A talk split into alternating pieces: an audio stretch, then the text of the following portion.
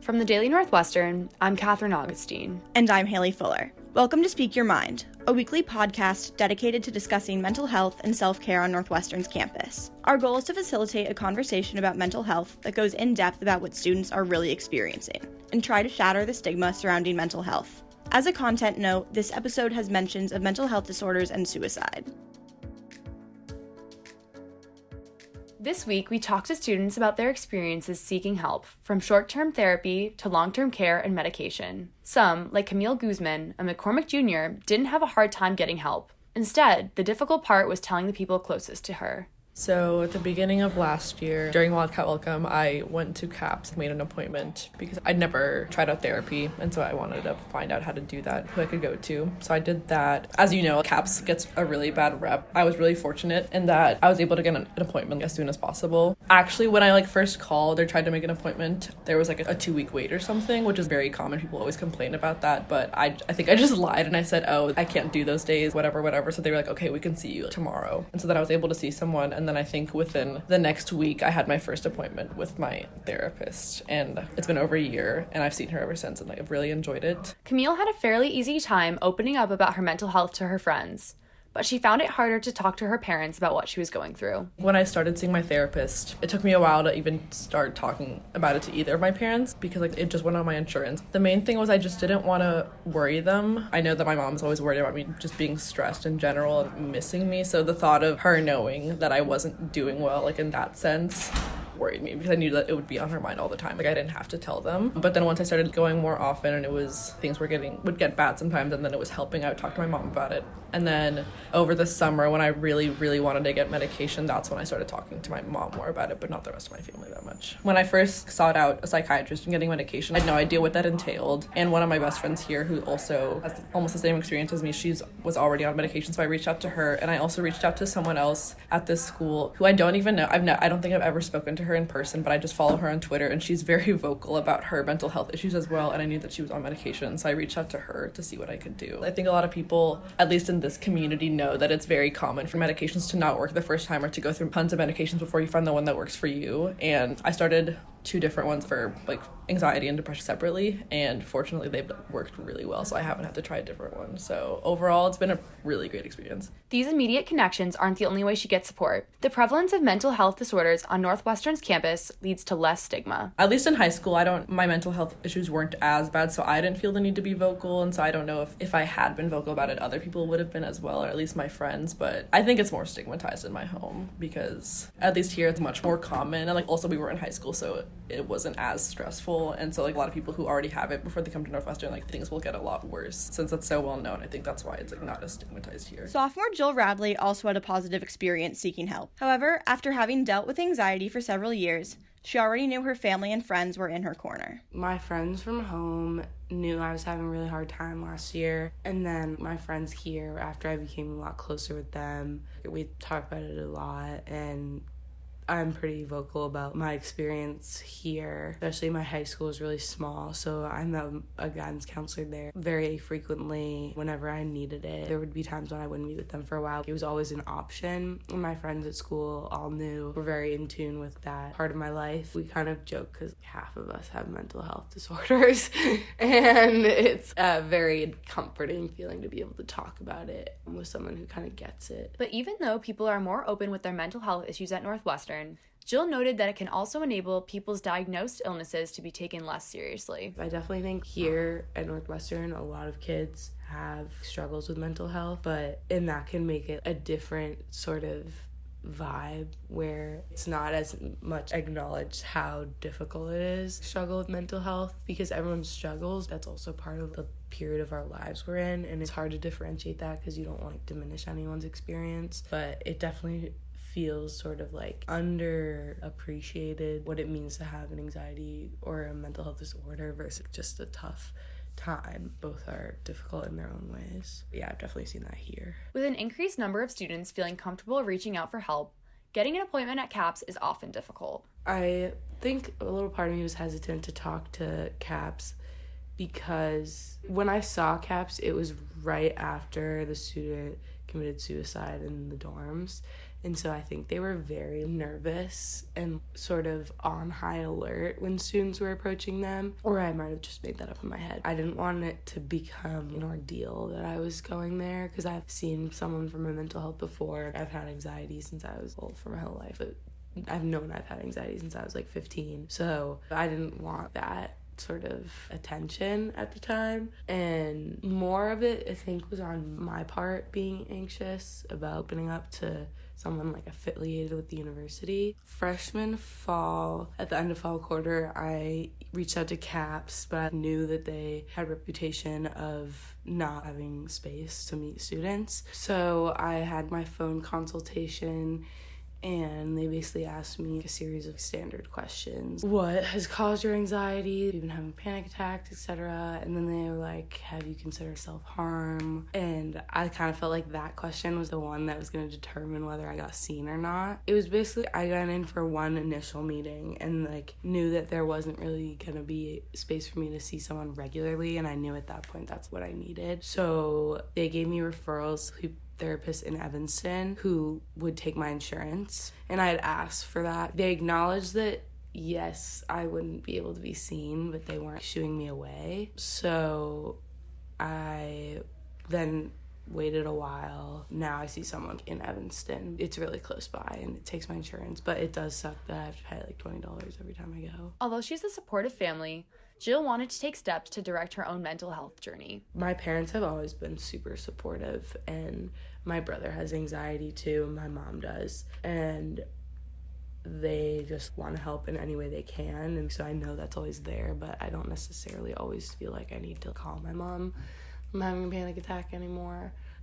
But yeah, the responses have been like really supportive. My parents are relatively aware, but I also kind of like have been more independent about seeking out help just because like I feel like I'm more of an adult now and like I pay for my own therapy and stuff like that. But it's not like they would definitely be willing to be more involved. While therapy is no longer considered taboo, taking medication still faces considerable stigma. I think taking medication is a little bit stigmatizing like I take Zoloft and I know like I don't think even I really understood what medication for mental health does until I was old enough to want to like understand the science of it. And like I know I have friends whose family members are against medicating for mental health more so from home than here. And like my friends aren't don't have that perspective. Like I've watched like a couple of my close friends go through things where like they should be seeing someone and not necessarily like I'm not a doctor so I can't say they should be medicated but like knowing that their families are against that because they think it does something to your body or like it's unnatural it, just like different values I guess. But that can be stigmatizing just like I wish people understood that it was like the same as or it's kind of equivalent to if you have like type 1 diabetes and you have to inject yourself with insulin like your body just doesn't like the chemicals don't work normally. So it's like something that needs to be medicated. And i don't think a lot of people like get that. I think it can be stigmatized. While camille and jill had easy times getting the help they needed some aren't as fortunate. Mccormick junior greta a student in the manufacturing and design engineering program didn't have the same experience. We didn't include her name because not all of her family members know she's seeking treatment between finances and her family situation, Greta ran into several roadblocks. So last last winter, yeah, last winter I was taking um, three very very challenging classes. I had just switched into uh, MaDE and I was just having a really tough time um, like adjusting and um, at the end of the quarter my boyfriend like long-term boyfriend broke up with me and so like everything kind of just started to get very overwhelming all at the same time. Uh, so i reached out to um, mona dugo. Mona dugo is the senior associate dean of students in the student assistance and support services office. Greta knew dugo after they had talked during greta's freshman year about a separate situation with her mom's mental health issues. At the time dugo suggested that she go to therapy but she passed off the opportunity. This changed last winter so then last year when I actually felt like okay, this is like an actual problem that I can't kind of like get through on my own and like can't like deal with just by talking to my friends or like talking to my mom about it. Um, I knew that I like needed to like reach out to someone and I thought once I reached out to her, I um kind of had to do like there was like a lot of hoops to jump through kind of. I met with her a few times. We talked about um, possible options and then she recommended that I speak to someone at CAPS. So then I spoke to someone at CAPS and basically had to like rehash like my whole fiasco, which was kind of frustrating just because like I, I had already told her, then I had to tell a new person. Um, and then the person at CAPS did not, like, was not super helpful. Greta struggled with getting the help she needed because her family situation held her back.